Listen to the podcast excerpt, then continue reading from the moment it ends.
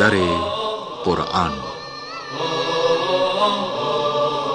نکات عددی آیات قرآن کریم هم از نکات صرفی، نحوی و لغوی بپردازیم. به کارشناسی آقای دکتر مصطفی.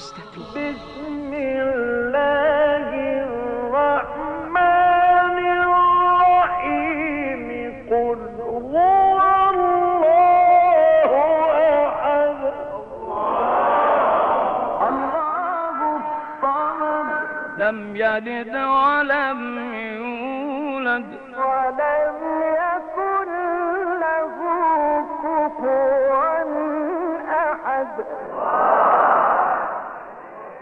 بسم الله الرحمن الرحیم. با سلام خدمت شما عزیزان و گرامیان. برنامه دیگری از سری برنامه های در محضر قرآن رو در حضور شما عزیزان آغاز می‌کنم. ما در برنامه قبلی رسیدیم به انتهای آیه 27 سوره مبارکه تور. خب آیه 28 میفرماد انا کننا من قبل ندعوه. ما در گذشته او را میخواندیم.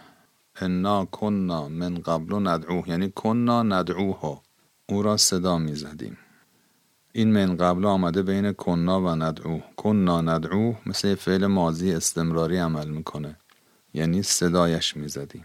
در برنامه قبل راجع به کلمه قبل صحبت کردیم و گفتیم که قبل یک ظرف باید منصوب باشه منتها در مواردی که مضافون الیهش حذف بشه ولی مد نظر گوینده هست در نیت گوینده هست در یه همچین شرایطی این کلمه آخرش مضموم میشه مبنی بر زمه میشه. همینطور کلمه بعد. اینجا انا کننا من قبلو یعنی من قبل ذالک. اون وقت اگر من سرش بیاد مجرور میشه. وقتی که مضاف الیه داشته باشه. در حالت عادی منصوب من بیاد مجرور میشه. اما من قبلو چرا شده؟ به خاطر اینکه مضاف الیهش حذف شده. اما در واقع هست. منتها برای کوتاهی سخن گفته نشده. یعنی گویی اینطوری بوده. انا کنا من قبل ذالک ندعو. پیش از این. ما پیش از این او را میخواندیم. در دنیا او را صدا می‌زدیم. انه هو البر الرحیم. او بر است. انه هو البر الرحیم. اوست که بر است. بر به معنای با لطف و محبت نیکوکار. یه ما یه کلمه بر داریم یعنی نیکوکار. مثلا در سوره مریم میفرماید با برم به والدتی. حضرت مسیح علیه السلام میفرماید من نسبت به مادرم بر هستم یعنی به مادرم نیکی می‌کنم خوبی می‌کنم. یه کلمه ارز کنم بر داریم یعنی گندم.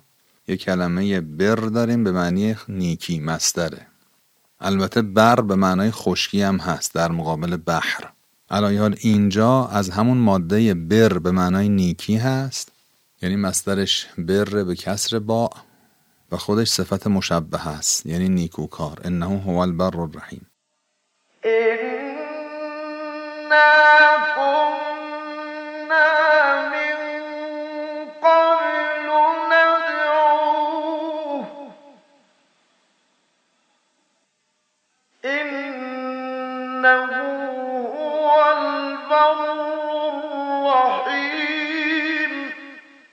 یه نکته رو در مورد الفلام در اینجا عرض بکنم. چرا؟ اینجا آمده انه هو البر الرحیم. خب ممکن بود بفرماید انه بر رحیم. مثل میگیم زیدون معلمون خبر دیگه خبر الفلام معمولا نمی‌گیره که. انا معلمون انت تاجرون ها؟ الفلام نمی‌گیره خبر که. اما اینجا خبر الفلام گرفته. یه هو هم قبلش آمده. چرا اینطوری شده؟ پاسخش این هست که دوستان دقت بفرمایید. وجود الف و لام در خبر معمولا برای یکی از دو کار هست. عمدتا برای حصر به کار میره. حصر یعنی چی؟ یعنی منحصر کردن. یه چیزی به یه چیزی منحصر میشه. ببینید مثال بزنم. الله الصمد. ما نمیگیم الله الصمدون. صمد خبره الله مبتدا صمد خبر. اینجا خبر با الف لام آمده. چرا؟ ارز کردیم یکی از کاربردهای الفلام در خبر این است که حصر ایجاد می‌کنه. یعنی چی؟ حصر یعنی فقط. الله الصمد یعنی فقط الله هست که صمد است نه دیگران. اگه بگیم الله الصمدون یعنی الله صمد است. صمد یعنی بزرگی که همه برای نیاز به در خانش میرن. اونو میگن صمد در زبان عربی. حالا الله الصمدون یعنی خدا اینطوری بزرگی است که همه برای رفع حوائجشون به نزد او می‌روند. اما الله الصمد یعنی الله هست که صمد است نه دیگران. ببین محصور شد. صمدیت در الله. یه کاربرد دیگه هم تأکیده که حالا اینجا خیلی الان واردش نمیشیم. خیلی تأکیدم خیلی کاربرد کمیه. عمدتا الفلام در خبر برای حصر به کار میره. حالا اینجا ببینید معنیش چی میشه؟ انه هو البر الرحیم. اونجا میفرماد که انا کننا من قبل ندعوه. ما پیش از این او را میخواندیم. انه هو البر الرحیم. این انه هو البر الرحیم در واقع یه جمله است که داره علت ما قبل بیان می‌کنه. یک جمله اصطلاحا میگیم تعلیلیه. داره علت رو بیان می‌کنه. مثلا ببینید در سوره مبارکه هود علیه السلام و سوره مؤمنون در داستان حضرت نوح علیه السلام میفرماید خداوند به حضرت نوح علیه السلام خطاب میفرماید ولا تخاطبنی فی الذین ظلموا. دیگه با من در مورد این ظالمان صحبت نکن. هیچ دیگه حرفی نزن راجع به اینا. مثلا نیا فرض کن که چه می‌دونم شفاعتی بکنی چه بکنی. انهم مغرقون. چرا دیگه حرف نزن با من راجع به اینا؟ انهم مغرقون. آنها غرق خواهند شد. یعنی دیگه قطعی شد. این مسئله تمام شد دیگه. دیگه جای بحث نداره. صحبتی راجع به موضوع نکن. این جمله تعلیله ببینید معمولا با این انه اینها شروع میشه. انهم مغرقون. با من دیگه صحبت نکن. چون زیرا آنها غرق خواهند شد. دیگه تمام شد. مقدر شد. حالا اینجا ببینید این جمله تعلیلی است. با انم شروع شده. حالا نه هر جمله که با ان شروع بشه برای تعلیل ها ولی بخشی از جمله ها که اینطوری هست با شکل ان با ان شروع میشه تعلیل رو میرسونه. انا کننا من قبل ندعوه انه هو البر الرحیم. ما پیش از این او را میخواندیم. چرا؟ ها؟ زیرا که اوست که بر و رحیم است. فقط اوست که لطف دارد و مهربان است. این دلیل جمله قبله.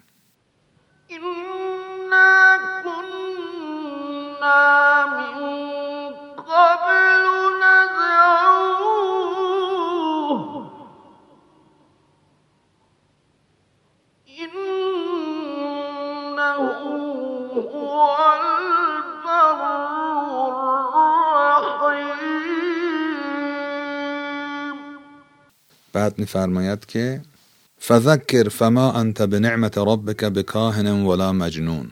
فذکر پس تذکر بده. این مطالبه که فرمود که در بهشت اینجوریه این جهنم اینطوریه آیات قبلیه. حالا به پیامبر خطاب میفرماید که فذکر. یادآوری کن تذکر بده. فما انت به نعمت ربک بکاهن. تو به لطف پروردگارت کاهن نیستی. فما انت یعنی زیرا تو. فذکر ف اون اولش یعنی پس در نتیجه. یعنی حالا که این مطالب رو گفتیم این شرایط این اتفاقات که در آینده خواهد افتاد دانستید پس ذکر. تذکر بده به مردم این مطالب رو یادآوری کن. فما انت به نعمت ربک به کاهن ولا مجنون. یکی از معانی فا همین است که الان عرض کردم پس در نتیجه. یکی دیگه از معانی فا که به دفعات تو این سری برنامه ها عرض کردیم. حالا هم تکرار می‌کنیم. زیرا هست. یعنی فا معنای تعلیل میده. مثلا ببینید در سوره مبارکه صاد بعد از اینکه خداوند به ملائکه دستور داد به حضرت آدم علیه السلام سجده کنند و ابلیس هم جز اونها بود و اون سجده نکرد و خدا میفرماید چرا سجده نکردی؟ اون میگه من خلاصه اینجورم من از آتشم اون از گله از چیه فلان. خداوند میفرماید فخرج منها فانک رجیم. بعد از این گفتگو میفرماید فخرج. پس حالا که اینطور شد اینجور متکبرانه نگاه می‌کنی فاخرج برو بیرون. پس در نتیجه برو بیرون. فإنك رجيم. این فای اولش یعنی پس در نتیجه. فای دومش تعلیله. فإنك رجيم. چرا که تو رانده شده هستی؟ دیگه الان ما با تو کار نداریم. از درگاه ما رانده شده ای پس ببینید فاخرج منها فإنك رجيم. فای اولش فایست که اصطلاحا بهش میگن فای تفریع. این اسم رو دوستان باش آشنا هستن. اونجاییست که معنای پس یا در نتیجه داره. فای دومش فای تعلیله. معنای تعلیل میده. تو فارسی باید بگیم زیرا. اینطوری میشه. پس برو بیرون زیرا که تو رجیم هستی یعنی رانده شده هستی. حالا اینجا. فذكر فما أنت بنعمة ربك بكاهن ولا مجنون. حالا که این حرفا رو گفتیم پس فای تفریع. تذکر بده. چرا؟ فما انت به نعمت ربک به کاهن تو که کاهن نیستی. تو پیامبری. زیرا تو پیامبری. در واقع معنای آیه اینه. فذكر فما أنت بنعمة ربك بكاهن ولا مجنون. کاهن یعنی به قول ما آینه بین غیب گو. کسانی که ادعا دارند که از غیب اطلاع دارند. مثلا با جن مرتبطن یا به هر به اصطلاح شکلی ادعا می‌کنن که اخبار غیبی را می‌دانن که خیلی هم خلاصه گوله این حرفا رو می‌خورن و میرن نزد اینجور افراد و می‌خوان از یک سری مطالب غیبی مطلع بشن. اینا رو میگن کاهن. ما انت به نعمت ربک به کاهن. اینجا دوتا به به کار رفته. ما انت به نعمت ربک به کاهن. اول دومیشو میگم. به کاهن رو میگم. به کاهن این با با زائده است. به دفعات عرض کردیم با زائده من زائده خلاصه حرف جر زائد در زبان عربی یعنی در نحو عربی. به این معنا نیستش که اینجا متکلم اشتباه کرده اضافی حرف زده یا بی خود حرف زده علیه بالله بعد اینو برداریم از اینجا. بندازیم دور. با زائده یا من زائده یا کلا حرف جر زائد یعنی اون که حرف جری که معنای خاصی نداره. با معانی متعدد داره مثلا سببیت مثلا ظرفیت. با که سر وسیله انجام کار میاد مثلا مثل کتب تو بالقلم و معانی متعدد دیگر. اما گاهی وقتا یه با هم داریم مثل اینجا اصلا معنی خاصی نداره برای تأکید به کار میره. فما انت به کاهن این بر سر خبر ما میاد. ما مای شبیه به لیسه است. یعنی لست انت به کاهن. یعنی چی؟ یعنی شبیه لیسه اسم می‌گیره و خبر می‌گیره. اسمش مرفوع خبرش منصوب. اون وقت مثل خود لیسه می‌تونه خبرش با حرف ب مجرور بشه. این ما رو میگن مای شبیه به لیسه اون به کاهن هم میشه خبرش و مجرور شده به حرف جر. که میتشد بفرماید ما انت به نعمت ربک کاهنن این بای دوم که اول گفتم.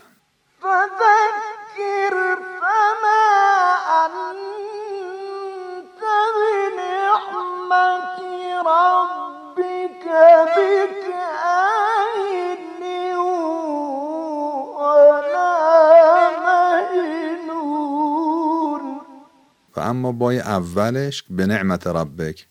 این با بای سببیته. یعنی لست انت به سبب نعمت ربک به کاهن. تو به لطف خدا کاهن نیستی. در اینجور موارد که با معنایی نداشته باشه دیگه متعلق به چیزی نیست. مثل به کاهن. دیگه نمیگیم به حرف جر متعلق به چی چی. اصلا تعلق به چیزی نداره چون معنایی نداره. جز تأکید. اما در مواردی که معنا داره مثل همینجا با سببیت بعد بگیم به چی متعلقه. اینو دقت بفرمایین.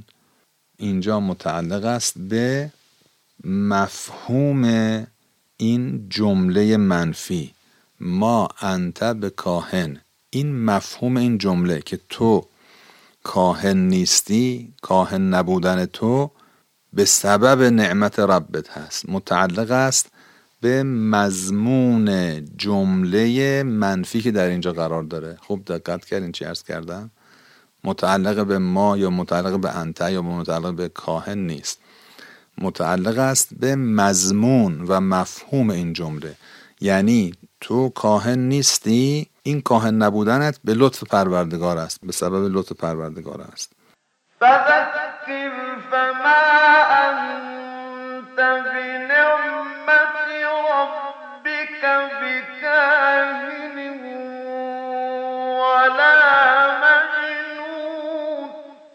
فما انت به نعمت ربک به کاهن ولا مجنون. مجنونم عطف بر کاهن هست. خب مجنونم یعنی دیوانه که معناش روشنه. البته حالا بعضیا میگن که مجنون یعنی جن زده و از ماده جن است و چنین چنان. حالا اگرچه از نظر ریشه ای این معنا ممکنه درست به نظر بیاد اما به هر حال حتی اگر ریشه این کلمه رم بخوایم به که عرض کردم بگیم بر اساس ریشش میشه جن زده. ولی در عربی معنی دیوانه است. حالا شاید دیوانه هم مثلا این رو جن زدگی مثلا حساب می‌کردن. علا حال معنای آیه میشه که تو به لطف پروردگارت نه غیبگو هستی و نه دیوانه. خب آیه 29 هم تمام شد. از آیه سیوم ام یقولن شاعر ما یه سری حرفایی داریم که بعد راجبش مفصل صحبت کنیم که طبیعتا تو این برنامه دیگه وقتمون مقتضی نیست. انشاءالله به شرط توفیق الهی و حیات در برنامه بعد این مطالب رو مفصل راجب ام خدمتتون تقدیم می‌کنم. موفق و معید باشید. خدا نگهدار. هذا القرآن يوحدنا لطريق الخير يوجهنا. الله تعالى أنزله ورسول الله معلمنا. ورسول الله معلمنا. هذا القرآن يوحدنا لطريق الخير يوجهنا.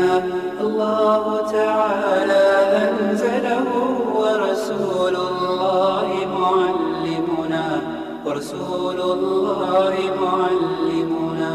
هذا القرآن هو الهادي لأوائلنا وأواخرنا.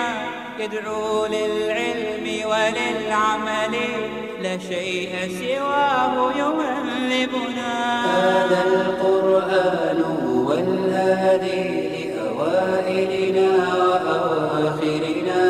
يدعو للعلم وللعمل لا شيء سواه يهذبنا كتاب الله لا شيء سواه يهذبنا العمل به. كتاب الله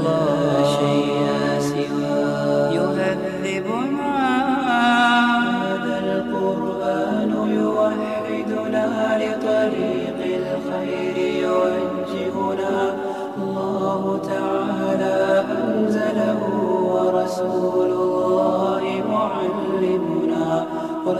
الله معلمنا.